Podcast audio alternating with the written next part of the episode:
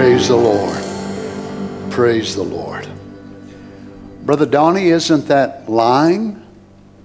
Whenever we say we're healed and we still have symptoms, aren't we telling a lie? Whenever we say we're doing better, but in reality, we're getting worse. Well, you know, it just really depends on if you're going to listen to God or if you're going to listen to the devil and his crowd. Let's turn tonight to the book of Luke, chapter eight, verse forty-nine, and maybe you'll get an understanding of what I'm talking about. Luke, chapter eight, verse forty-nine.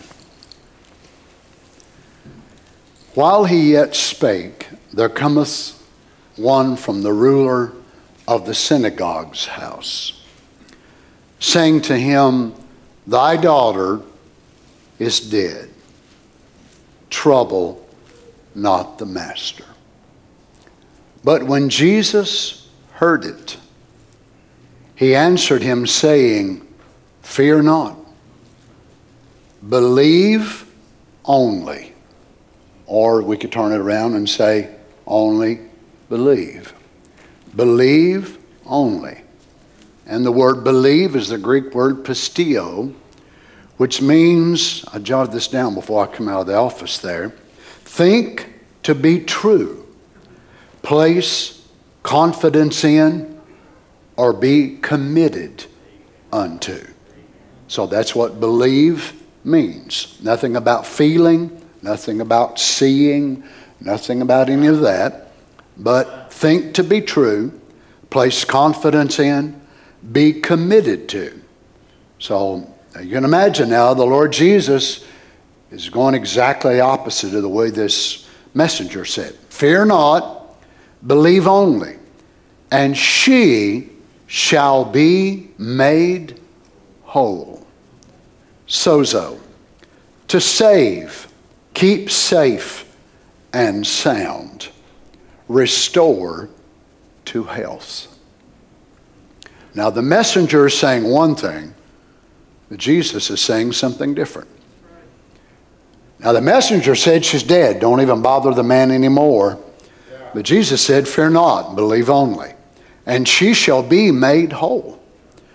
And when he came into the house, he suffered no man to go in, save Peter and James and John and the father and the mother of the maiden.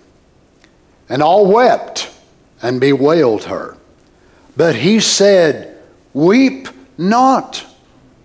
She is not dead.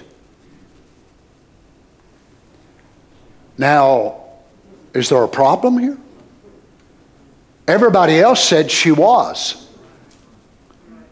Now, you know enough about the custom to know that they hired professional mourners to come. This is what they done for a living.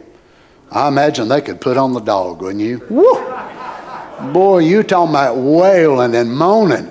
Whoever wailed the loudest got the best pay. Man, you talking about getting with it. They would wail and moan. Wouldn't that be a sad profession to have? So when he came into the house and he suffered no man to go in, say Peter, James, and John, and the father and the mother of the maiden, and all wept and bewailed. So they're not just weeping, but they are bewailing. But he said, Weep not. She is not dead, but sleepeth. Now, for those of you that have lost loved ones, whether in the last three weeks or the last thirty years or forty, and they're children of God, they are not dead. But the body is just in a place of sleep, but not the soul. How many loves his word tonight? Let's just bow our heads. Lord Jesus, we know if we speak your words, no doubt, we will be as misunderstood as you were when you were here. I imagine that the people, they didn't know what to think when you said these things. We don't want to be foolish, Lord. We don't want to make ourselves odd and different and strange, but we want to say what you say, and we want to be in the spirit of truth. I pray you would speak to us tonight from this instance that happened so many, many years ago. But we stand here tonight, Father, with as many needs as this poor man did when his daughter was sick. And we believe that you're just as mindful of us tonight. Won't you come this way, Lord Jesus? Minister to your children. In Jesus' name we pray. Amen. God bless you. You may be seated.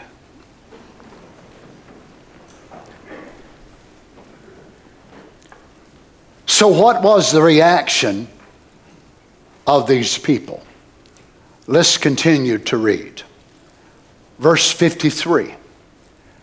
And they laughed him to scorn, knowing that she was dead. They laughed him to scorn.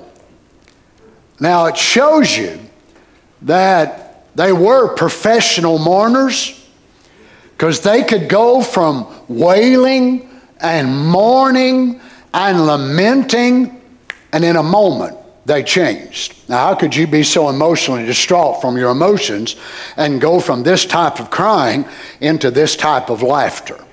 So they were actors for the most part.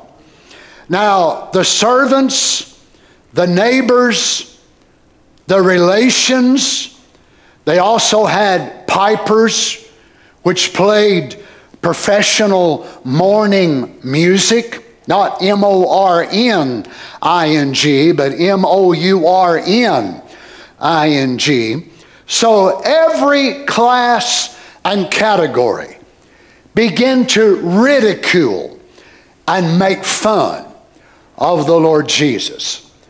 And they laughed him to scorn. The prophet actually said in reading this, whenever he took this for his text of proving his word in Los Angeles, he said that they actually, when they did this, that it was like it embarrassed the Lord Jesus. And like his face got red. That shows us how much of a mortal that he was. So they held him in contempt and derision. They already heard that the man was crazy. Now they're convinced.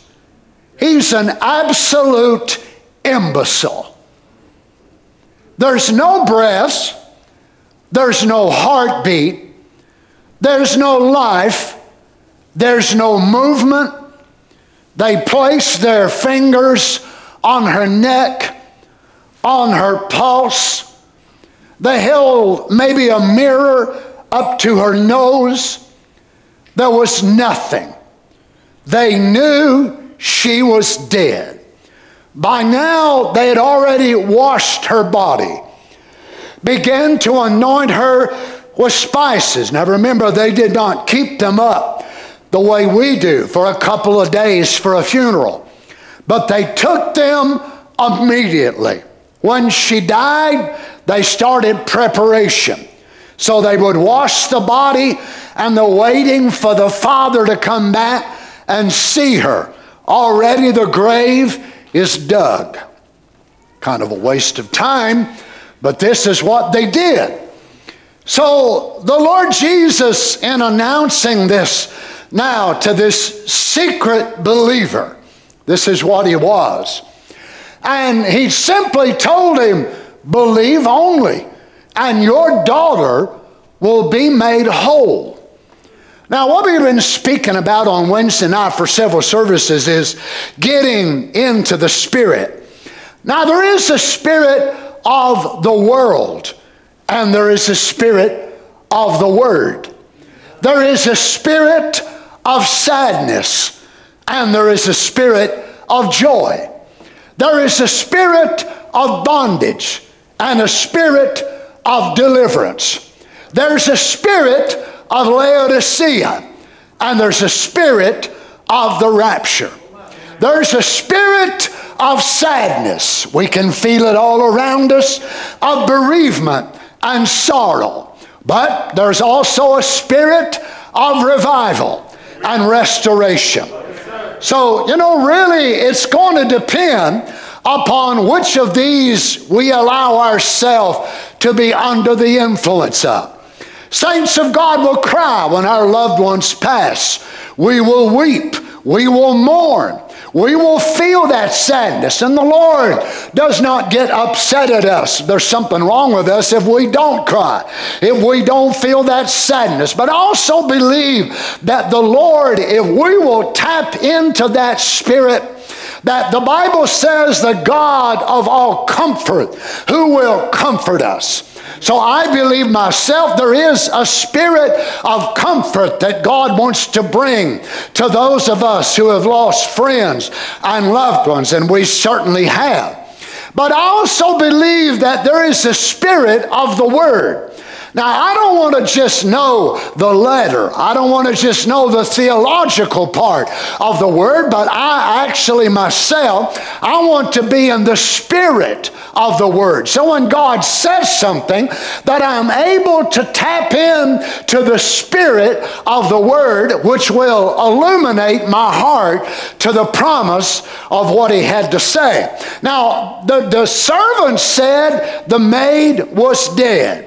The rest of the people said she was dead. But Jesus said, if you'll believe, she will be restored. Now I'd like for you to go with me down into the regions of the lost. We want to go beyond Hades and Sheol, the place of the dead. We want to go into the domain where death, and death, if you've ever looked at it through the scripture, death is reckoned and talked about and addressed as if he is a person.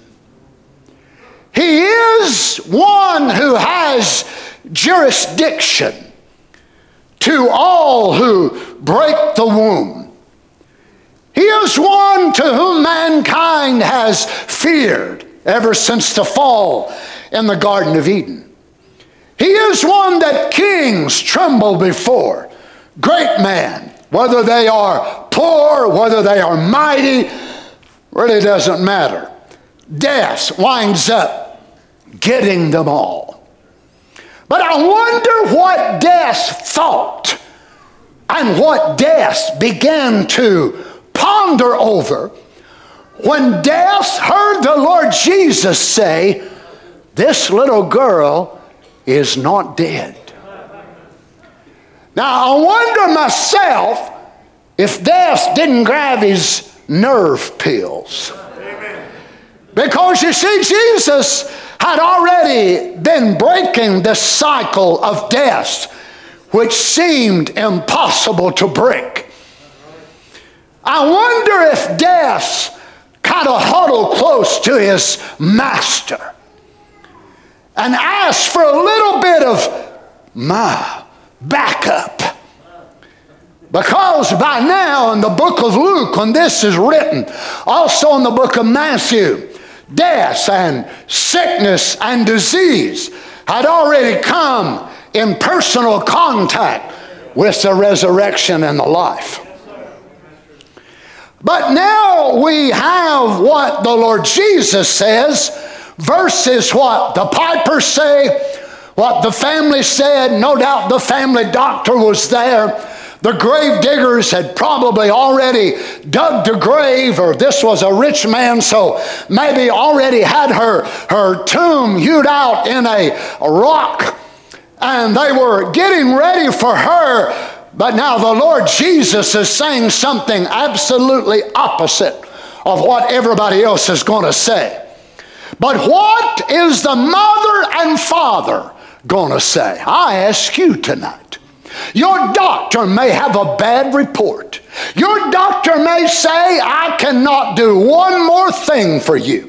You may go to this specialist and that specialist and another specialist, and they may do, they may do C T scans and M R Is, and they may do every scan and every test they know to do, and every one of them comes back and they show you the growth or the tumor or the abnormality or whatever more, but God may say to you, by my stripes you are healed. Now, which report are you going to believe? Not only an x-ray or a C T scan or an M R I, but the pain sometimes that you bear in your body can be a worse thing for you to fight than any C T scan. Because most of us that are not medically minded, we could look right at a lot of it and not even know what it means no how.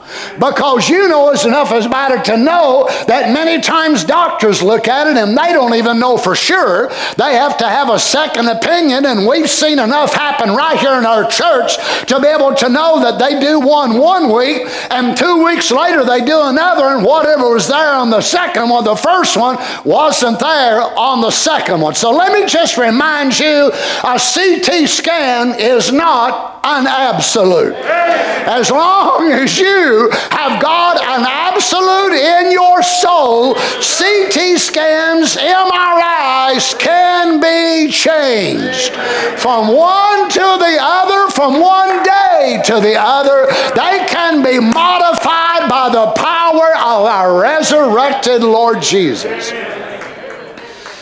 Oh my.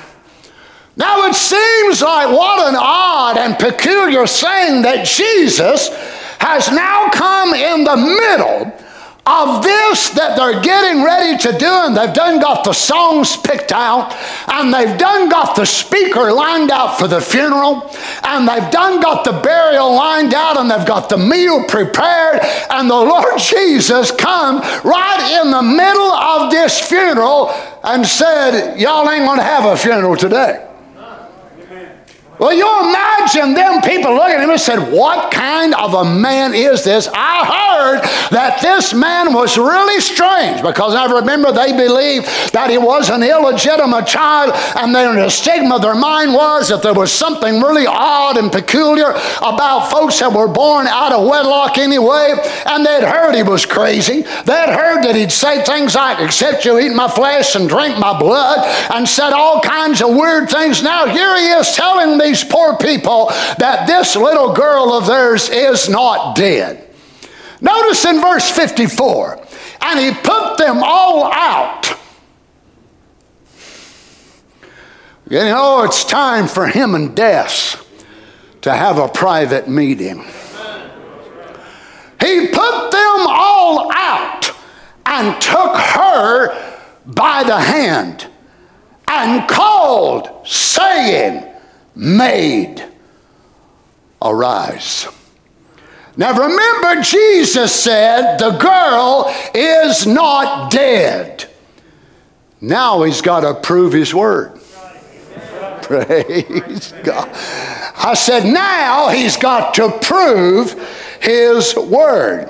Now, they said she was dead. The doctor said she was dead. Well, the doctor can probably say, sir, I, I disagree with you. Out of all respect to your office and whoever more that you are, there's no heart rate, there's no blood pressure, there's no respiration at all, this and that and the other. And the doctor could prove that as far as he knew. But the Lord Jesus knew of another land. Now, he knew that this little girl's soul had just an hour or two prior to this had left her body, and her spirit went out into the spirit land. Now, the doctor, of course, does not have a C T scan for a soul. The doctor does not have an M R I for the spirit. Even if they would be able to see it go out of the body, they do not have the ability to reach out and grab a hold of the soul and the spirit and put it back together. Now, remember, the prophet tells us that when you die, your spirit breaks up. and your soul goes back into the hands of him who gave it. So what is death? The dissolution of the triunity of the human being. Your soul, your spirit, and your body. And death is only the dissolving and the separating of those realms. And then it allows rigor mortis to begin to set into the body. But here was the resurrection and the life that not only had the power to heal the body and raise it from the dead, but go out there and grab a hold of her spirit and also captivate her soul by one word of God and command them to come back and enter into her flesh. Oh, glory. Notice verse fifty-five. And her spirit came again, and she arose straightway, and he commanded to give her meat. And her parents were astonished. But he charged them that they should tell no man what was done. Now you see what the Lord Jesus was doing was proving his word.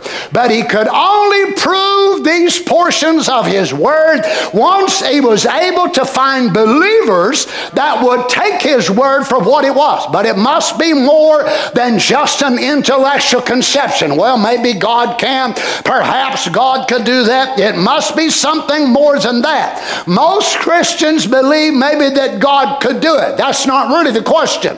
The question is, will he do it for you? Oh yeah, I know God can do this and God can do that, but if I, I've asked and I've asked. No, that's the thing is, you must be able to accept and believe that God will hear your prayers when you pray. Is that right? So now I'm sure that we have many, many needs tonight. I know Brother Eugene is there in the back, probably the worst one as far as his condition in the church. But even Brother Eugene, as bad as he is, he's still breathing. His heart is still pumping, his blood pressure, his respiration.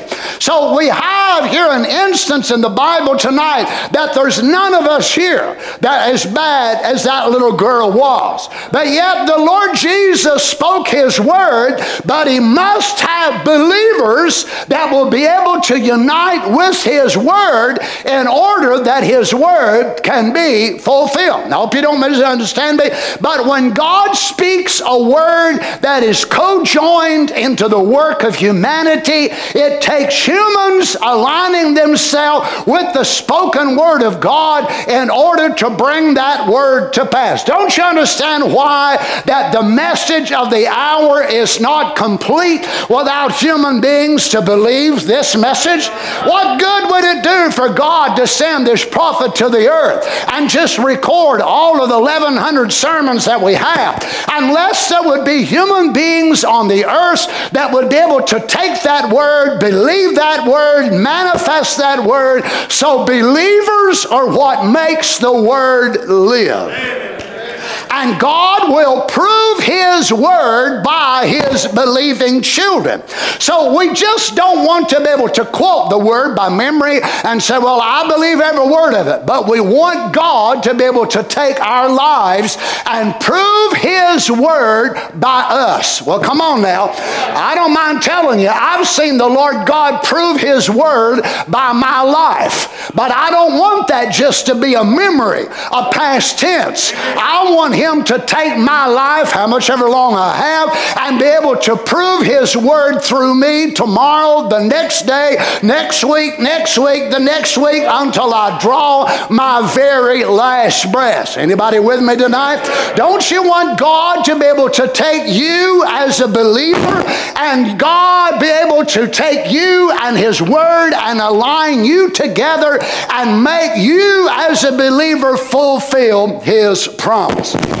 Oh, thank the Lord. Now, let's switch over.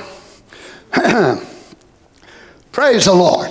Amen. Notice this now. Her parents were the reciprocating part of the promise that must be aligned to what the Lord Jesus said. Now, he's already spoken that if you'll only believe that she will be whole, which is restored. What's this in proving his word? If his children will only take his word, he can prove it by you. You see, friends, whenever we just want to emphasize the value and the importance of Brother Branham, we are so taking away from the promise of God. Yes, Brother Branham had his part, but Brother Branham has delivered to us the message of the hour. But the Lord God wants people on the face of the earth tonight by which He can take them and prove His message.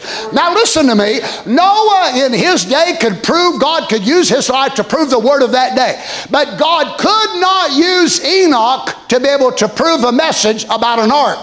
And God could not use Noah to prove a message by a rapture. Many of our believing saints have gone by the way of the grave, and God will not use them to fulfill the scripture, we which are alive and remain. But God will use them to fulfill the portion of the word that said those that are dead in Christ will God bring with Him when He comes. But there's another part of the rapture that must be fulfilled, and how's God God going to fulfill it? He will fulfill it by those of us that are alive and remaining. Then those of us are alive and remaining shall be changed in a moment, in a twinkling of an eye. I believe with all of my heart tonight that there are people sitting in this building that God will prove the scriptures of the resurrection by you. It's not just by, by the prophet standing up and prophesying, saying there will be a rapture, there There will be a rapture. That's the promise of the word, saying that there will be. That's what Paul told the first church, hey, but there's going to be a group of people on the face of the earth one day, and they'll get up and my, they'll start out their day as any other day. Little do they know it is their last day of mortality. It is their last day of trouble. It is their last day of heartaches. Thank God they'll never, ever, ever deal with any more problems in this life, and God God will prove the scriptures of the rapture by your life. Oh, thank God. Notice if His children will only take His word, see, He can prove it by you. That's the only way He can prove His word. Well, God said, I'm going to have somebody in the last day that's going to do thus and so and thus and so. I want to be one of them that'll do it. I'm going to be a believer. Oh, yes, it'll come in the last days. People will fall away. That ain't me. Come on, Happy Valley. Well, people's going to leave the word. That ain't me. I'm not fulfilling that word. Somebody's going to, but my name is not on that scripture. But he that endureth to the end, the same shall be saved. That's me. Amen. Blessed are they that overcome, for I will grant for them to sit with me in my throne, as I have overcome and sat down with my Father in His throne. That's me. Who's going to prove that? It ain't going to be angels. It's not going to be the great cherubims of God. God, it's going to be mortals that's going to press through time, and they're going to press through trouble, and they're going to press through sickness and difficulty, and God will take their lives and prove His word. Praise God. Mm.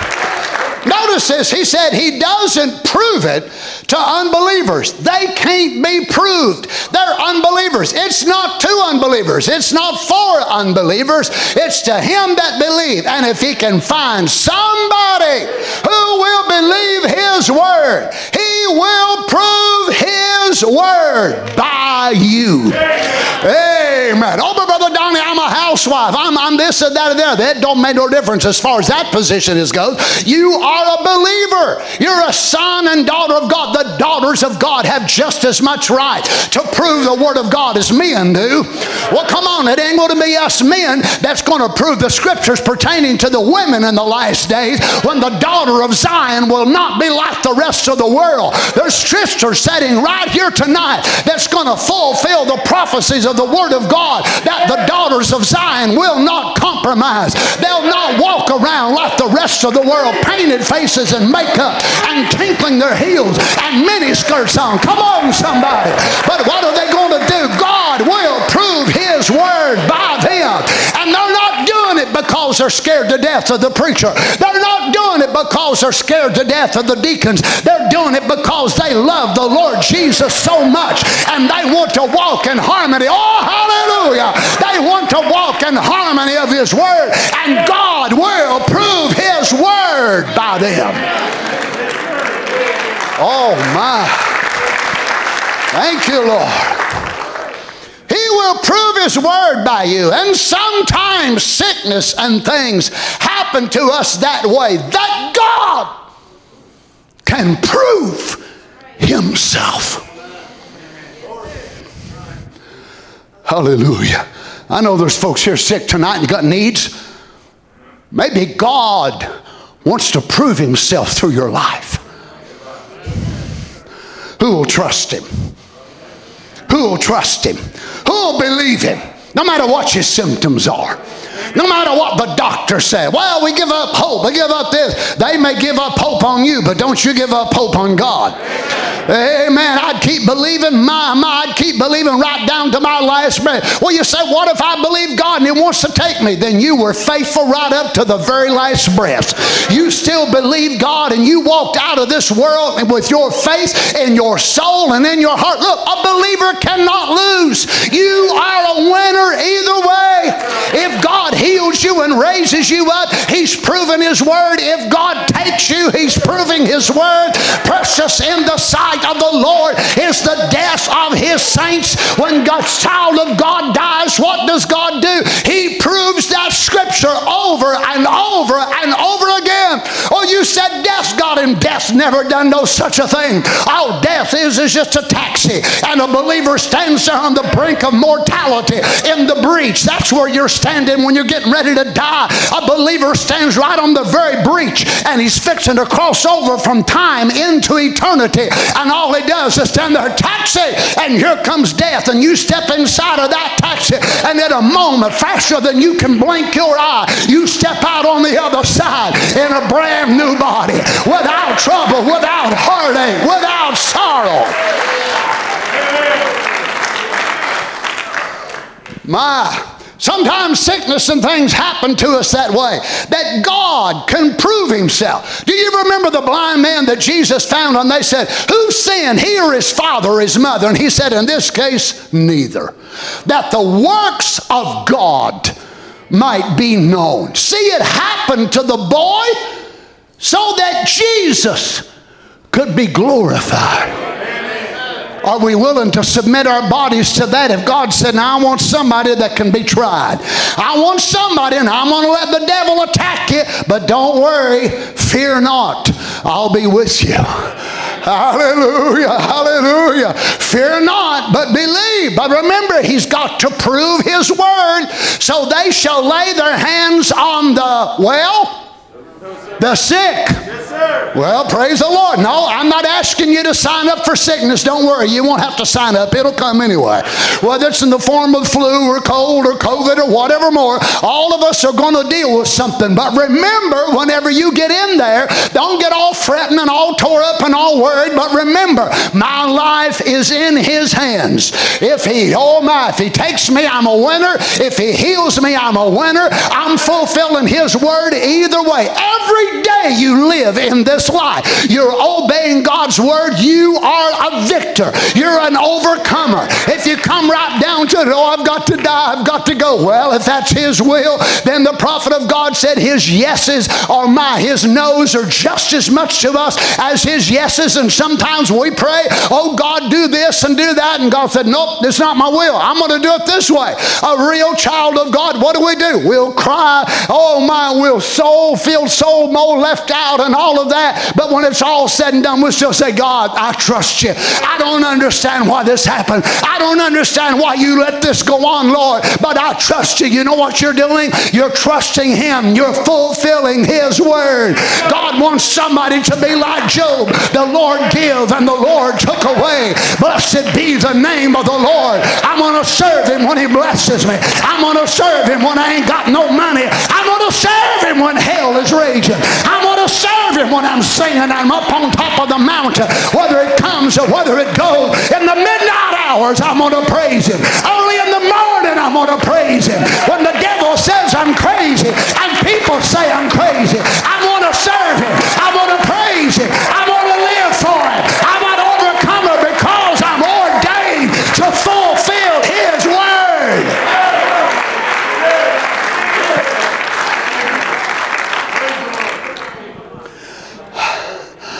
My, sometimes sickness is not a curse. It's a blessing. Wow. That kind of wrinkles us a little bit, don't it? Sometimes it's not a curse. It's a blessing. That we can stick, stick our faith out there and cause those things which are not as though they were. Amen. So in other words, you're saying something that's going to make you look like you're out of your mind. You're seeing things by faith that your senses cannot declare. Oh, now you're Abraham's children. He called those things were not as though they were. Yes, my, God said so, and he'll prove it so if you just not weaken under the test. And friend, this is where we get sometimes. We get weak and we get scared. My, when the trial comes and it comes so difficult and it becomes so hard and we're thinking, oh God, don't leave me, please, Lord, don't leave me. You know as well as I know, as long as we can feel him and know that he's around us, we can face anything. But he wants to try you himself.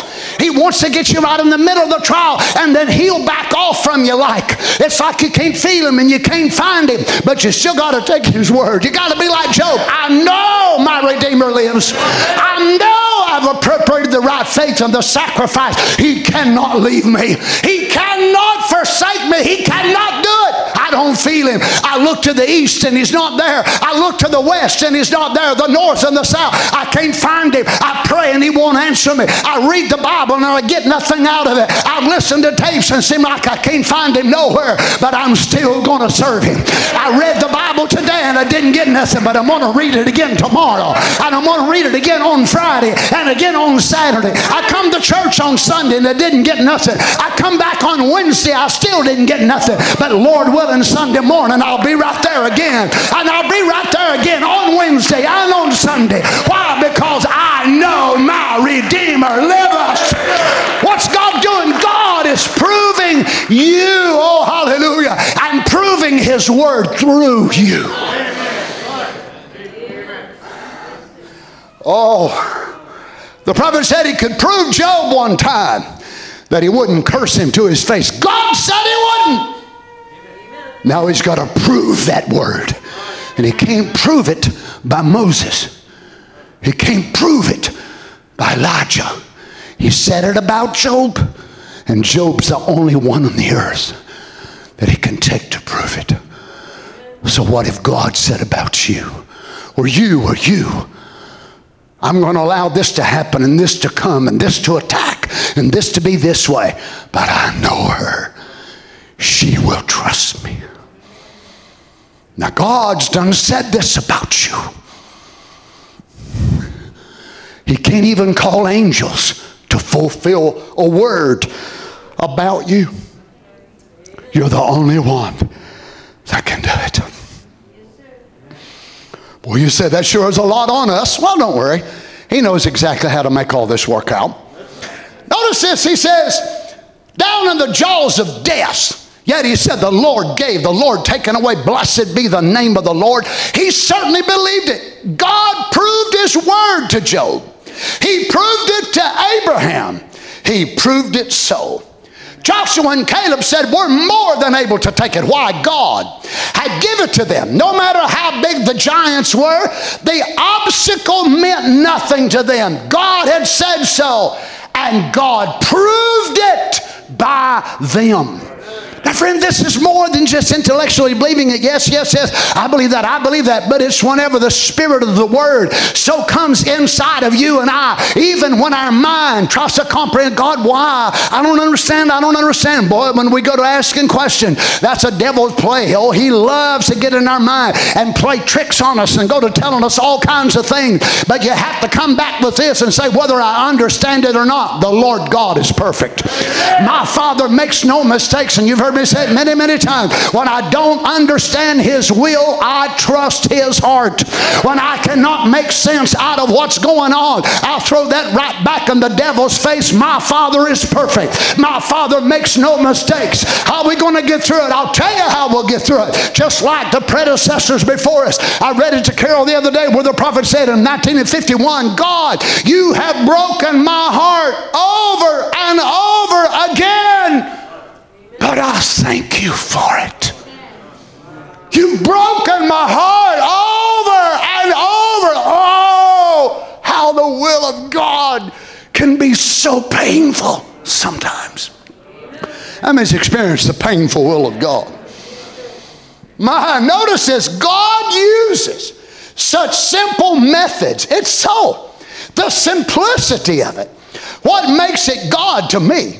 We're always trying to find some great something, going to do something, and some great organization is going to take the whole thing and clear it all out. My, my. When God takes a simple person, just one man that He can hold in His hands, and He'll prove every word that He said by it. Don't you see what God done with our prophet in this day? Scriptures that laid in God's word for hundreds of years that had not been proven. And God took one little simple, simple Kentuckian. My, amen. And what did He start doing? Proving His word by that simple little man. Well, now remember, that little man is not Hebrews thirteen eight, but the Lord Jesus is Hebrews thirteen eight. So what are we to do? To take, try to be Brother Branham? Of course not. There's only one of Brother Branham. But we want to be the followers of this message. And if there's one thing that he wanted to project to us, it was Hebrews thirteen eight, that He's the same yesterday, today, and forever. He is not dead, but He is alive. Now, if we just point back, point back to the fifties, to the sixties, and point back, point back. Friends, we're living in the past. I don't want to just point back. Thank God for what God did there. I want to tell you today, right now, if you're tonight on Wednesday night, you don't have to wait till Sunday morning to see if He's the same. If our faith can rise to that level right here tonight, and you can say, God, prove your word by me. I believe you, Lord. I take you at your word. Hallelujah. You cannot lie. Amen. Oh my. Notice this, He'll prove every word that He said by it. Take such simple little methods, sound a trumpet, not dig out the wall, but sound a trumpet. You imagine the Spirit of God giving them direction. Now when you get up there, I want you to just march around the walls of Jericho on the first day one time, you know, second on down, third, fourth, fifth, sixth, seventh. And what, what about, uh, what about uh, uh, cranes and bulldozers and dynamite and all that stuff? So no, you ain't going to need none of that. Well, what about our swords and our shields? No, you ain't going to need none of that either right now. You just march around the walls of Jericho. Then on the last day, when all seven seals are open and the shout comes among the people, then I want you to shout with all of your might. And I'm going to do something that you ain't never seen before. What did God do? Proved His word by them. Remember when Joshua was out there praying and he was walking around, the prophet said he was surveying the walls and looking at how high they were and how deep they were. And And all of a sudden a man met him. And when Joshua looked at him, he drew his sword. And he said, are you for us or for our enemy? He said, I'm the captain of the Lord's host. Woo! Boy, you want to have that guy around you, don't you, when you're facing a wall of Jericho? And what did he do? He said, by this, you will do this and this and this. Now the word has been spoken. And what's God going to do? He calls the Levites to go out with the Ark of the Covenant. And He calls them to blow a trumpet on the seventh day. And then the instruction was, you saints of God, I want you to shout with all of your might and march around them walls of Jericho. You imagine when the Spirit of God began to get a hold to that foundation, and you know that them walls were so wide and so thick, they would have chariot races on the top of them. They were so wide and so deep. But remember, there was a little woman in there that believed the word. Amen. And the messenger said, if you'll hang this scarlet thread out the window, we'll prove that God is a redeemer by you. Hallelujah. She was not a Jew, but she was a Gentile. As a matter of fact, she was your type. She was your type. And what did they tell her? Hang that scarlet cord out the window. And whenever we come through, we will spare your life. Now God's got to prove that word. Hallelujah. God had to, how in the world her house house, we're told according to history, her house was up on top of the wall. How in the world did the walls fall down flat and her house remain intact? Well, that's God's business. How in the world, and we're going in a world that's absolutely insane. Oh, Brother Donnie, everybody's going to lose their mind. No, they ain't. There's some people on the earth are the only ones that's got the right mind. How in the world are we going to do it? Politics is falling down. Our nation is falling down. The world is falling down. But we're not falling down. We're standing upon the Word of God. We cannot be moved. He will prove His Word by us. Yes, sir.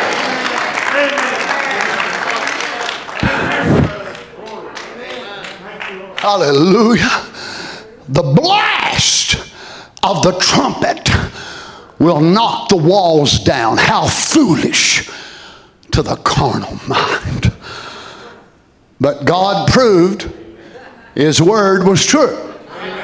And it wasn't by angels. It was humans.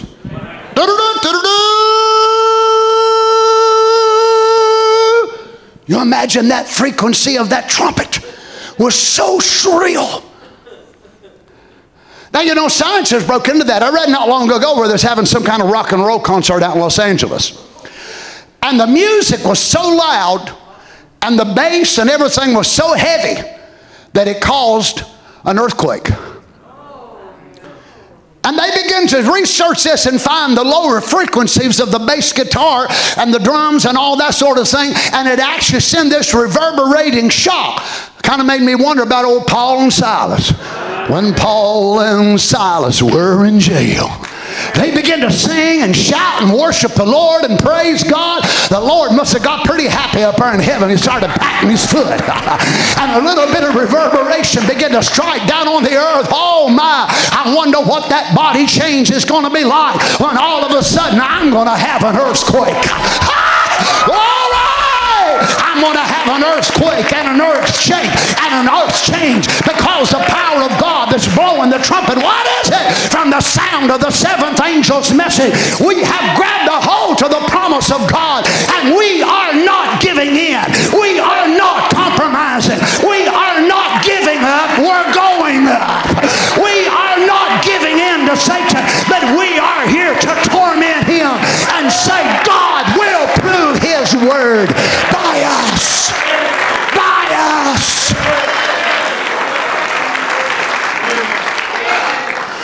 God said it'll come to pass in the last days, saith God, I will pour out of my Spirit upon all flesh.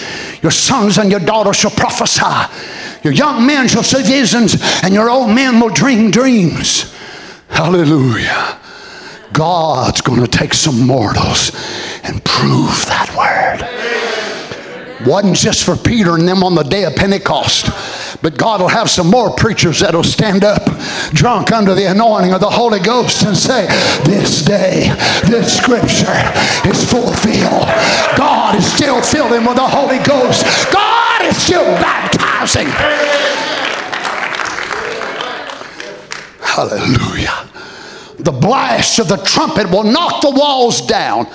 How foolish to the carnal mind. But God proved His Word was true. For the walls fell down one on the top of the other, and they went straight up and took the city.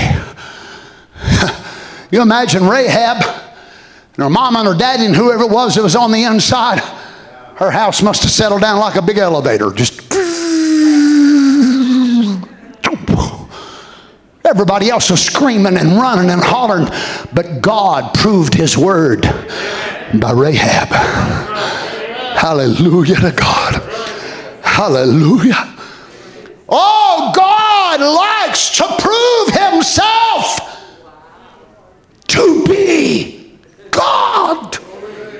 Now, Satan wants to be God, but he can't prove he is, which makes him an impersonator or an imposter. Oh, I will be like God. Prove it, devil.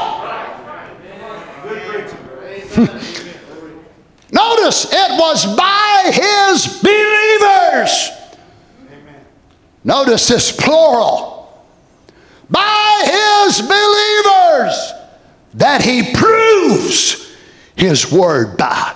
He can only prove his word, not by unbelievers.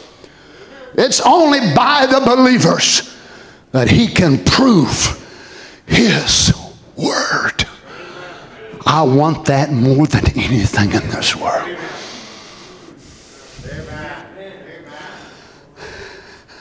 No matter how much the rest of them claim to be, oh, I believe, brother. Well, see if you do. God will prove it so. Because we look and see others. How can we say then? See, it's by true believers that he proves his word, not by those who say they believe. And I've made the challenge before, and I'll make it again tonight. For those who have left the message and said they are in the truth and we are the false ones and we're this and that and the other, come and let God prove your truth. If you want to lead us out of this, what are you going to lead us into? Beer drinking, cigarette smoking, bobbed head, painted face, Jezebels. We come out of that once. Why would we want to go back to that hog pen the way you've done? Well, praise the Lord. If God is with you, then let him speak on your behalf. If you're falsely accusing the prophet of God and say he's a false prophet, and the message preachers are false preachers, then let your God, let your God come to the forefront and prove himself. But while we're waiting on you, we'll still keep praying for the sick and casting out devils and healing the sick. Well, come on, somebody. I tell you one thing. I'm not waiting on the devil to come around and say, well, if you let up here, we ain't letting up, Brother West. We're right in the very last, oh my, the last mile of the way. And I don't want to be pushed in in a wheelchair, but I'm running my last mile home. I want to go with all the stamina, Brother Larry, all the strength, all the determination. Glory to God, that I can have inside of my soul and say, Lord God, prove your word. Prove your word. Your word says to lay hands on the sick and they shall recover. Prove your word through these hands. The effectual, fervent prayer of a righteous man availeth much. Prove your words through my prayers. Well, praise the Lord. Or y'all just want to sit around and say, well, maybe somebody, he'll find somebody. That's me. I'm the body he found.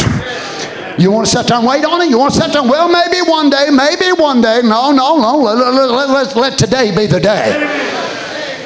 Oh, hallelujah. No matter how much they claim you, oh, I believe, brother, see if you do, God will prove it so, because we look and see others. How can we say then, see, it's by true believers that he proves his word, not by those who say they believe. But those who really believe, it's by his believing children. Uh-oh. His believing children. Listen to this, that he proves his word. What, Brother West, you'd think, why would God set it up in such a way that so much of his word is totally dependent on being fulfilled by mere mortals? And especially the last day, the worst day that's ever been on the face of the earth. And God knew it would be so awful. And his prophet would look out there by vision and could not see past nineteen seventy-seven. Don't let that stumble you, friends. Brother Branham looked out through there and it was so dark. Past nineteen seventy-seven, he couldn't see no farther. And that's why he said, I predict. He didn't prophesy. Well, come on, say what he said. I predict that the coming of the Lord will be by then. Why? He couldn't see beyond seventy-seven. Do you understand? We have been in such gross darkness since nineteen seventy-seven that the prophet couldn't even see beyond it. And yet you're living in this day with a sane mind, filled with the Holy Ghost. God, a greater desire to serve the Lord, many of you, than you've ever had in your life. How are you doing it? God is using you to prove his word.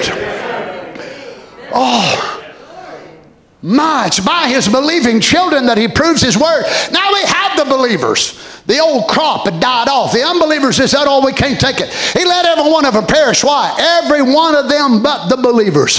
Who was left? Moses had been taken to glory, and the unbelievers had perished in the wilderness, and this was their children. There were only two that crossed over, and that was the believers, Joshua and Caleb. They was the believers. They was the only ones who crossed over. It's the only way, the only way God can do it is by his believing children. Amen. You believe that? Yes, you believe that? Happy about it? Yes. All right, his believers was the one that done it. He used them to cross over. Two out of the original. Two. Praise God. Caleb by now was an old man. Praise the Lord. You imagine him being faithful to God through all those years. He'd go from church service to church service, and then all get together. Well, I don't know if we're going to be able to make it or not. That old devil, bless his holy name, he's just wearing me out. I don't know. Pray for me that I'll make it till next Sunday. Pray for me that I can hold on. You imagine Caleb jumping up and saying, oh, Lord, here he comes. They would never let him lead in testimony service because nobody ever got to testify, because every time he'd get up and say, glory to God, I can still remember the wine running out of my mouth. I can still remember them fresh brooks down in Escol. I can remember them grapes was so big. I said, oh Lord, here we go again. We've heard this story over and over again. Yeah, and you're going to keep on hearing it. Brother Donnie, when are you going to stop preaching this? When I die or when I go out of my mind, I'm going to keep on preaching to you that he's a healer. I'm going to keep on preaching to you that he's a savior. Hallelujah! Do you want to hear it? Do you want to hear it? Do you want to hear that our God is a mighty God? He's an awesome God. There ain't nothing that can stop his plan.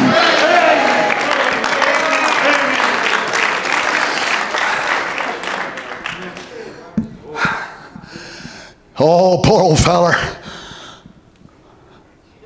What is that sound?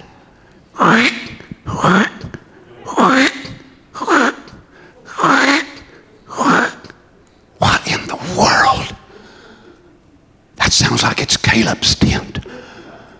So they go over there and they raise the flap. That big old sword he had forty years ago was about that long. Now it's about this long, but it sure is sharp. Keeps on sharpening, because one day I ain't dying. I'm going to see that land. God's prophet told me I'm going into the land. Oh, can you imagine when it come time for them to go over, and he come up to Joshua and said, remember the man of God said, the man of God said, I'm going in this and this and this is mine inheritance. And when Caleb come in there, he said, I'm just as able today as I was forty years ago to go out, and also, in case you wondered, to come back in. And what do we find? There was some big old giants, and they fought northward, and whenever they couldn't run the giants out of Caleb's land, and by the time they got back, guess what? The giants had moved back in. You know what that shows me? That sometimes when we get victory over something in our life, that old giant will try to come right back and move right back into that same old house. But Caleb, you got to stand your ground, and you got to stand right there and look at them and say, the same Lord God that delivered me of cigarettes, the same Lord God that delivered me of filthy habits, the same Lord God wants me to have this land. This is my land. Peace is my land. Happiness is my land. Health is my land. I don't want to accept this thing that I'm going to be sick every day of my life. I want to accept it by his stripes. I am healed. I'm more than a conqueror. I'm not just a survivor. I'm not just barely hanging on. He's already made a way for me.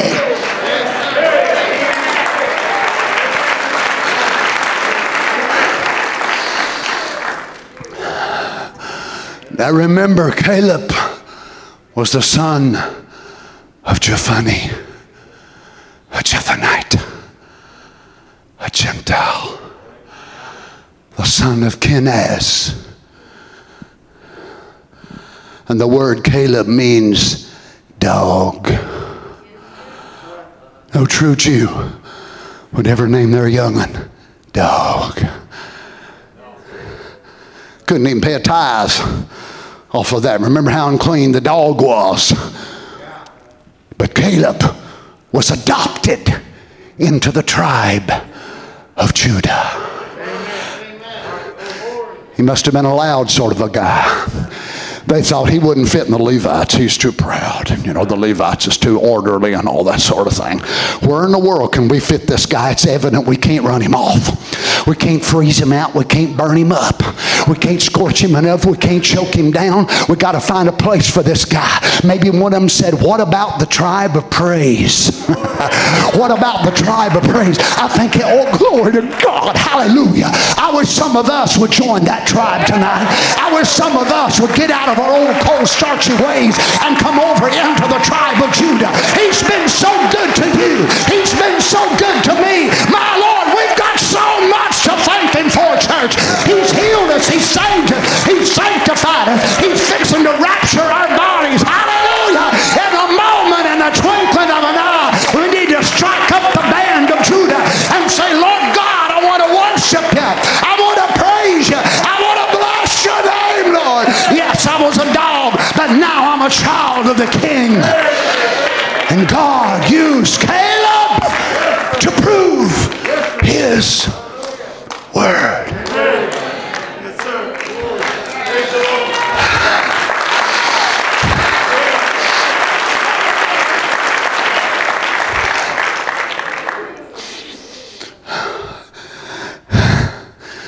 Let me close with this one.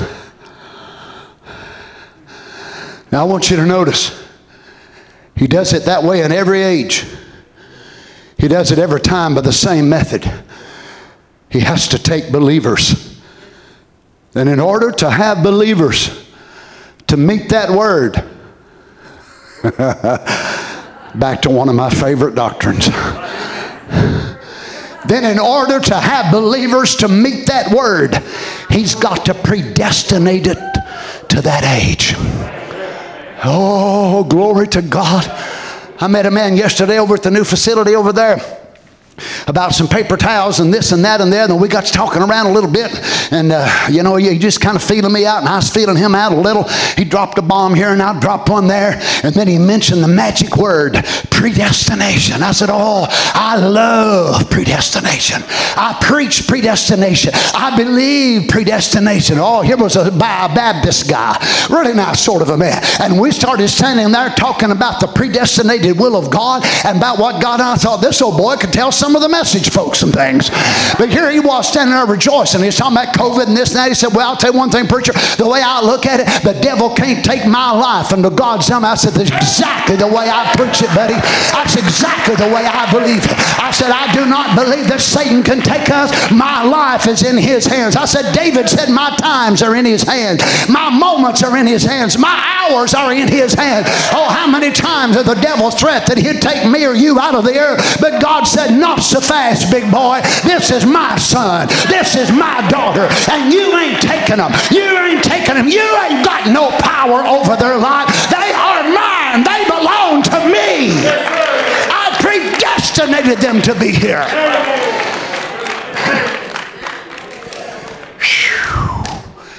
So here's the simple method. He has to have believers to meet that word. And he's got to predestinate it to that age. You see it? I do. He's got to predestinate this thing to be here to meet the challenge of the age. Now listen how he asks these questions. Did you get it? Did you feel it? Did you see it? Do you understand it? Well, did you get it? Do you feel it? Do you see it, my brother and sister? Do you understand it? The promise of God. He must have believers to fill his word. He must have children that'll stand for his word. Did you see it, believe it, understand it, children of God? Woo! Well, glory. Fresh from the original songwriter. Maya said, do you understand it? That's what's happening today. He predestinated it to this by his foreknowledge. when he predestinated in Malachi four, it's got to happen. People say, I don't believe it. I don't. It don't make one bit of difference. When he came over here and predestinates anything to happen in his word, he has to prove his word to be so. When he predestinates anything to happen and says it will happen, he knows that seed will be there just at that time. He's predestinated a bride. She's going to be there. Going to be a rapture. She's going to be there. He predestinates it by his foreknowledge. There's nothing going to stop at.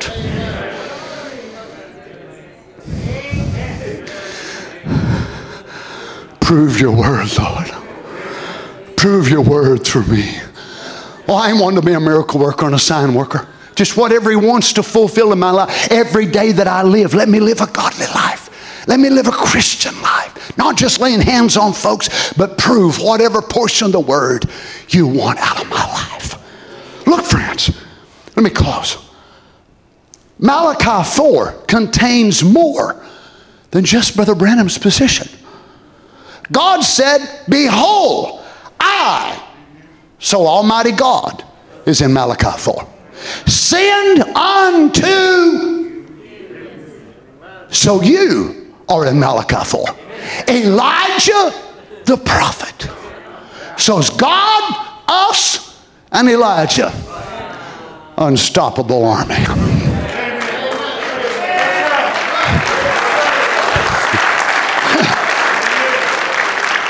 Now God said that thousands of years ago. And there's people sitting in this building and on the face of the earth tonight around the world that God is proving his word by. Let's stand.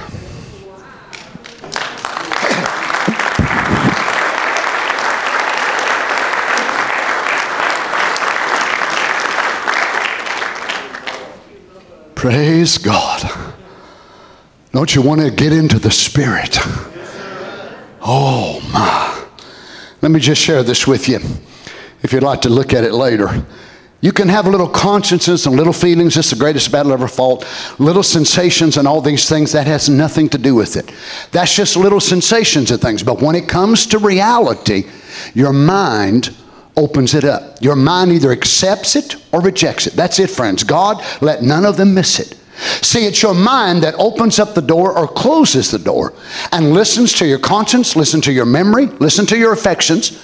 But when your mind closes itself to these things and let God, the Spirit of his word. Notice, Brother Jeremy, not just the word, but the Spirit of his word come in. Now listen, what happens? It nicely, calmly, gently, it blows. It blows the rest of the stuff out. Don't you love the theology of a prophet? It blows the rest of the stuff. That's all it is, stuff. This is why Satan don't want our minds stayed on the Lord. This is why he don't want us thinking on the Lord. Because if we let the Spirit of the word, accompanied with the word of God itself, get into our mind, what is it? It's like holding up a match to a stick of dynamite. And it blows. But Satan said, don't do that now. You'll be fanatic. Huh? You're like Donnie Reagan. Oh, Lord, you don't want to act like him, do you? Dear God, no. Oh, no, oh, no. I don't want to be like him. My, you might be like so-and-so. You might be like so-and-so. Oh, I wouldn't want to be like that. No, no. I mean, just, you know, I'll just, I'll, I'll just be this way. Now, you know, after all, can we really believe all that stuff? Well, that's what God said, so you can believe it if you want to. It's up to you totally. And all that stuff in your mind, all that clutter, all that nonsense, all that stuff. Let the Spirit of his word come in. And he holds it right under the fuse of the word of God. Then the Spirit of the word gets in the word.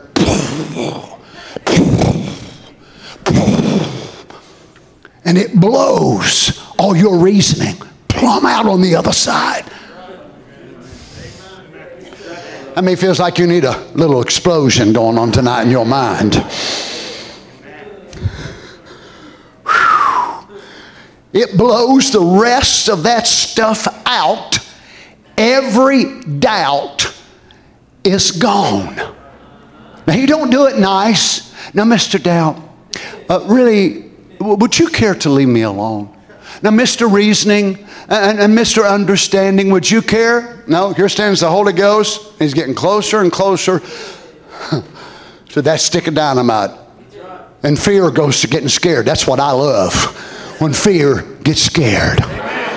Remember, the prophet of God said Satan hates to be exposed. Amen. Listen, friend, when you come to the house of God, that's why some of you, the best sleep you ever had in your life is right here in church. And some of you, I know you're struggling with them stinking old masks on. I hate them, don't you? I about come to a spot I think that we're going to be identified as migrants. Uh-huh. After all, my, my family come from Ireland. And some of y'all probably come from Europe. So if we're migrants, the way our government is treating migrants, they can come in across the southern border. They don't have to wear masks. They don't have to be vaccinated. They don't have to even be tested. But now U S citizens do. So I figured that if we're migrants, a migrant is a worker that's moving from one place to another. Yep, that's me, all right. Hallelujah. Then we sat there and we struggle and we struggle. Why? Satan don't want you to get the fire on the stick of your dynamite. It'll blow the fear. It'll blow the trauma. Blow the worry. How do you, how long has it been since some of you just had one hour of peace in your mind? One hour. You're troubled about this and troubled about that. Oh, let the Holy Ghost. Somebody's going to fulfill this quote. Might as well be me and you, Brother West. It might as well be us, Harry. Let the peace of God rule, reign in your hearts. Every doubt is gone. Every fear is gone. Every sensation of doubt. Notice, so doubt actually has sensations. Every sensation of doubt is gone. Every feeling is gone. There's nothing standing there but the Word of God, and Satan cannot battle against that. No, sir. He cannot battle against that. Let's pray.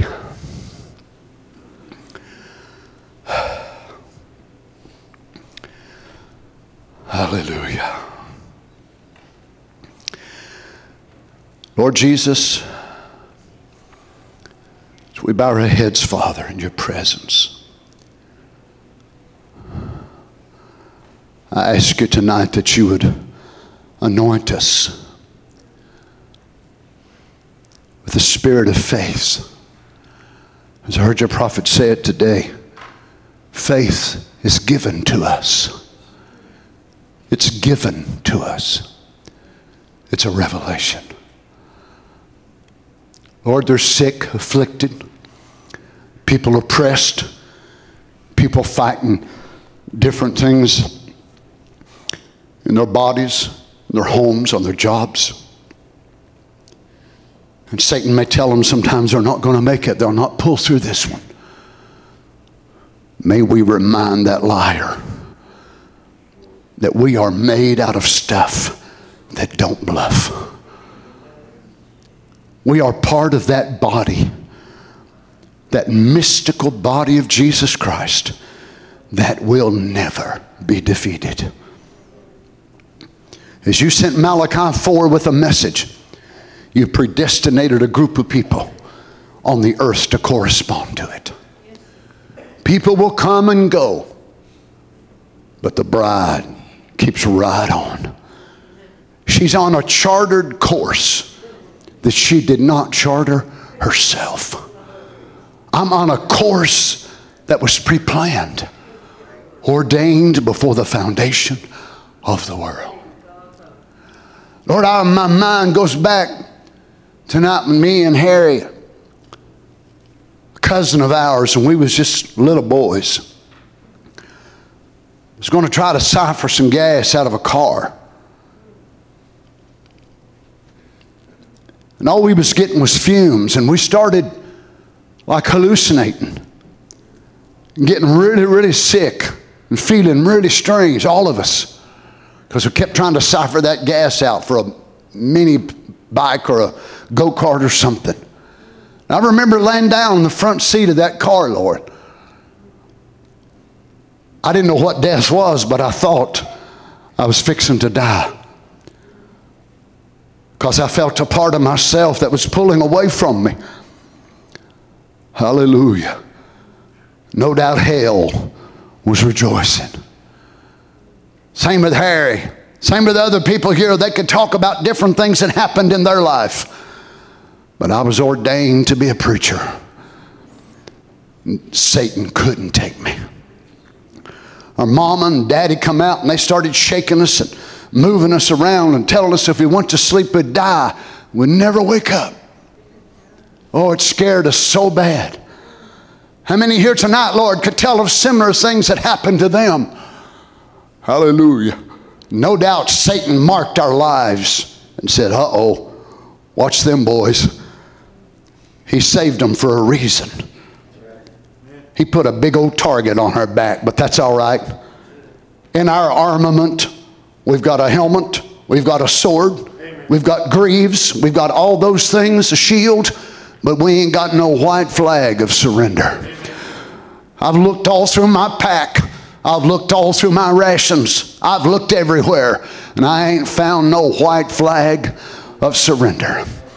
And all my armament is for my front, my chest, my face. I ain't got one piece from my back, because the Lord God don't intend for me to be running from the devil. But his word tells us, submit yourself therefore unto the mighty hand of God. Resist the devil, and he will flee from you. Father God, pass this way tonight. Some here need a healing touch. Some, Lord, streaming the service, need a healing touch in their body.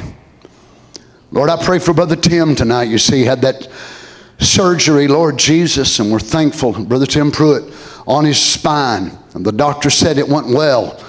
Father, I'm praying for our brother that you would just let him have a full recovery. Lord God, let it accomplish what they wanted it to be. You see, he's been losing feeling in his legs and his feet. In the name of Jesus, bring him to a complete recovery, Lord God. You see, our brother Ron Spencer, the needs in his body, this battle, Lord, that he's been engaged in. You see these things that he and I have talked about today. Father, in the name of Jesus, may the Spirit of God go to our brother. Lord, not only them, but those around the world that are standing in need of prayer tonight. Some streaming the service, sick, down, depressed, whatever they have need of. Father, in the name of Jesus, may they catch glimpse that they were being preached to tonight, and they're going to be one of them that's going to receive their healing right here tonight. Hallelujah. Amen. They may be hundreds of miles away from the church, but they're in direct contact with you, Lord, sitting right there in their living room, in their office, wherever they are. May the Spirit of God anoint our faith. May we rise above our symptoms, Lord God, in the name of Jesus. Brother Aaron, sing something. Let's pray for Brother Eugene Kennedy tonight. You join with me in prayer.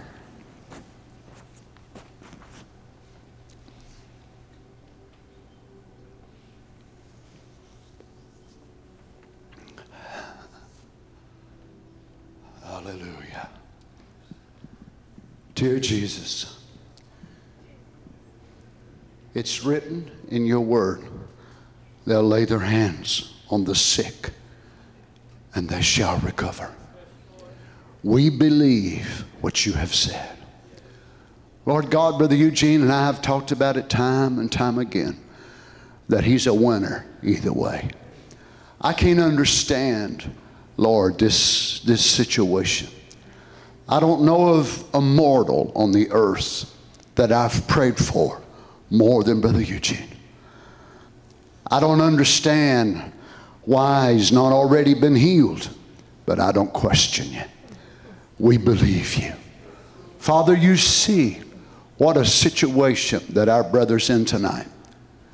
One day we'll probably understand, and it'll be more clear to us, a man that would be willing to come, so weak he can't even sit up, but he wanted to be able to be brought to the house of God.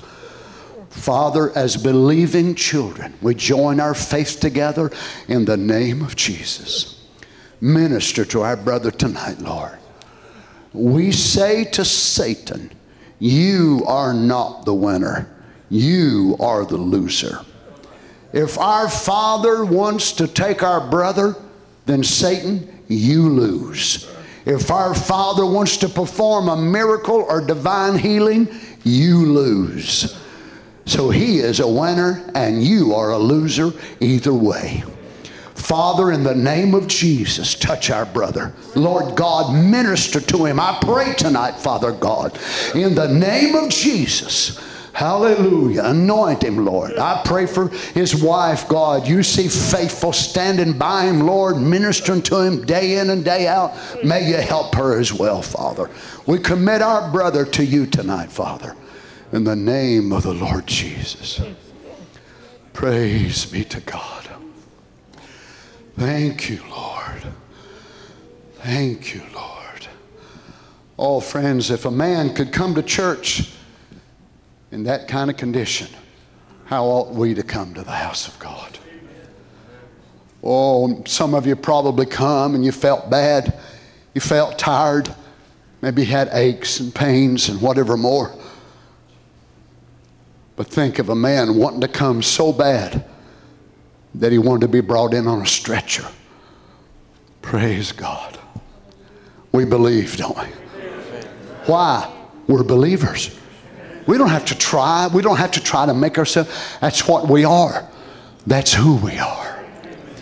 Thank you, Lord Jesus. Let's just worship him together as we sing something now. How many wants God to be able to use your life, to be able to fulfill his word? Oh, you don't have to be a great person. You don't have to be a great theologian. You don't have to be some great, renowned person. Just a believer. Remember, the prophet told us, I read to you last week, the more simple you can make it, the greater reality you will have. Remember, it was not the theologians in the days of Jesus that stopped him. It was people like Bartimaeus. Now, if you read this scripture here, this, this man comes and he tells the Lord Jesus, my daughter is sick. I just spared you reading so many verses. But when you get time, go back and read the whole setting. But he comes and tells him, my daughter is very, very sick. So Jesus says, well, I'll, I'll, go, I'll go heal her. I'll, I'll go with you. So while he's on his way, a woman came.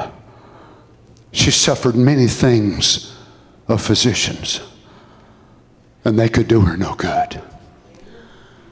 So she moved toward the Lord Jesus. Now he's on, the way, on his way to touch this daughter, and the prophet of God said she had no scripture to do this. But she reached out and touched the border of his garment. Now there's hundreds of people around him. And Jesus said, who touched me? Simon Peter said, Lord, there's people everywhere today. Don't say that. They'll think there's something wrong with you.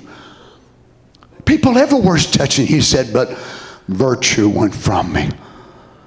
And then the woman, when she seen she could not be hid, she come trembling and told him, I had this issue of blood, and I believed if I touched you, I would be made well. And the Bible says the issue of blood staunched or stopped. Now, her delay, her faith delayed the Lord Jesus maybe just long enough for death to visit the house of this priest. So then when Jesus goes back and resumes his journey, now the man comes and says, no need in bothering him. You're too late. But don't you love it? When Jesus went to the tomb of Lazarus, and he was four days late and right on time. Praise God. If you would have been here, my brother would not have died. But even now, Whatever you ask God, God will give it. The prophet said the cogs were moving around, but there was one more little thing that she lacked. They said, I am the resurrection and the life. Oh, yes, I believe my brother will rise again in the resurrection. He said, one more thing that she lacked. I am the resurrection. Yea, Lord. And when she said that, hallelujah, hallelujah, where have you laid him? Not theologians. Oh, friends, no matter how much we think we know, we want to have this kind of faith where we can stop the Lord Jesus. Let's sing the song, Harry, Touching Jesus. I know it's one we've sung for years and years, but it's a great song. Oh, woman, tried so many physicians, yet grew worse, so to Jesus she came. And when that crowd tried to restrain her, she whispered, whispered tonight, Brother Eugene, these words, through your pain, oh, touching Jesus, it's all that really matters. What about your need tonight? Then your life will never be the same. Sing it to him, children. Oh, there's only one way to touch him. You must believe when you call his name. My life was bound when I knelt at the altar. Remember? Praise God. They said Jesus could meet my every need. When this prisoner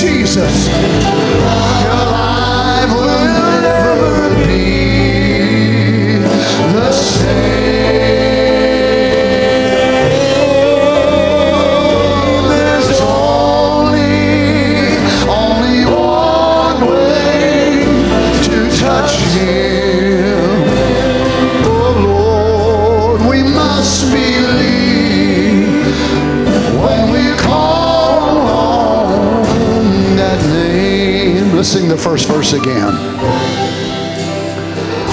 Oh, woman, I tried so many doctors and physicians, yet she grew worse, so the doctor Jesus she came.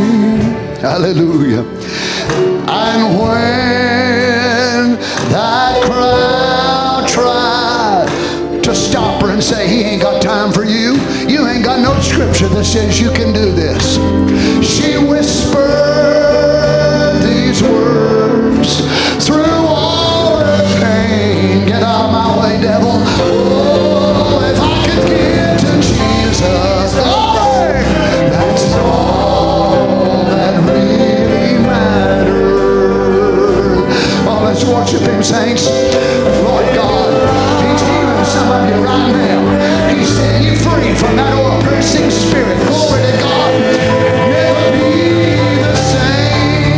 all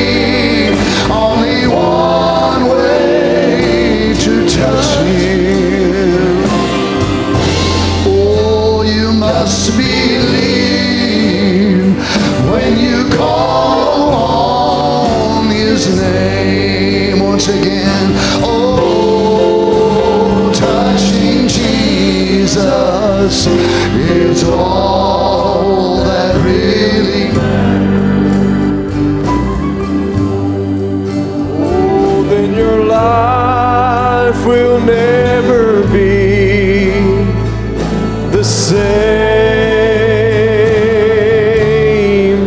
There is only one way to touch it.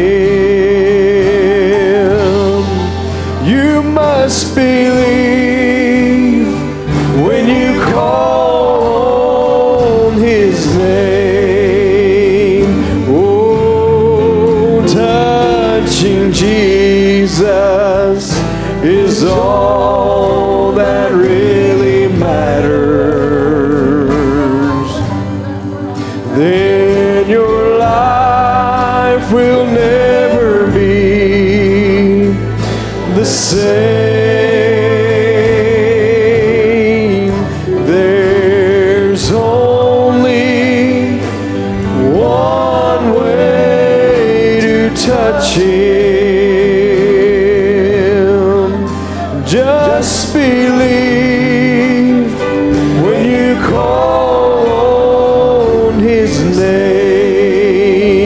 Oh, touching Jesus is all that really matters.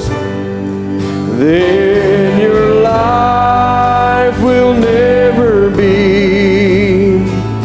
the same. There's only one way to touch it.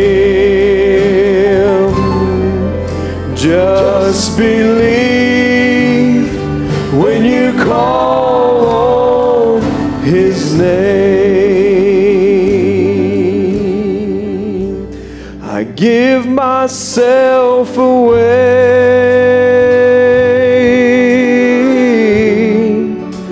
I give myself away so you can use me. I give myself away.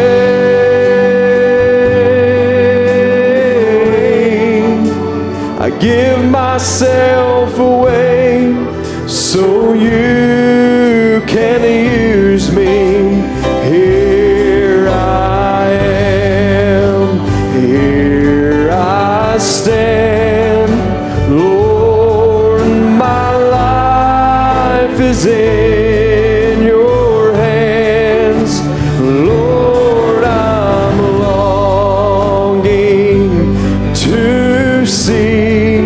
Your desires revealed.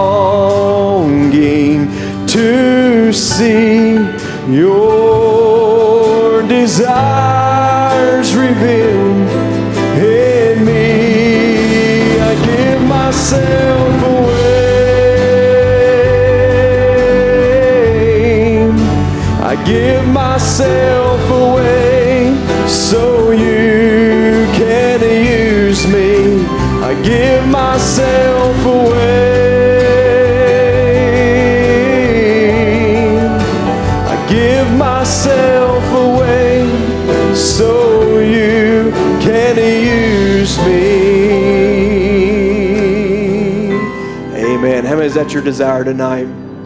Amen. Did you appreciate the word of the Lord this evening? Amen. Let the fire fall. Let the fire fall. Let's sing that tonight. Let the fire fall. Heal us one and all. Let's sing that tonight. Amen. How many believe a little fire fell in here tonight? Amen. Amen. Certainly appreciate Brother Donnie pouring out his heart before the Lord tonight. Let's sing this as you're dismissed. Remember service Sunday morning at eleven.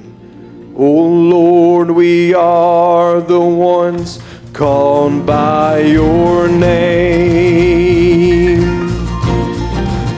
Oh, we humble ourselves now as we pray,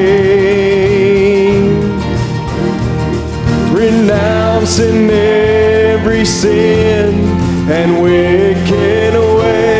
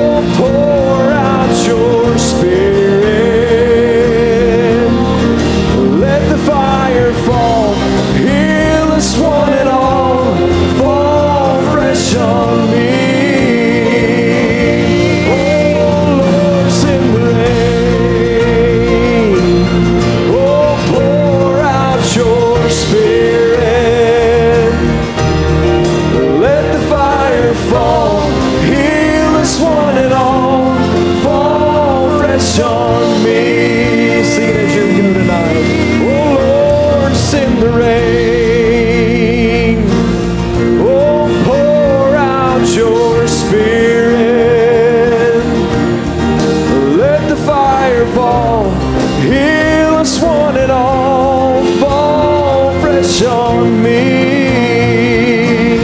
Oh Lord, send the rain, pour out your spirit, let the fire fall, heal us one and all, fall fresh on me.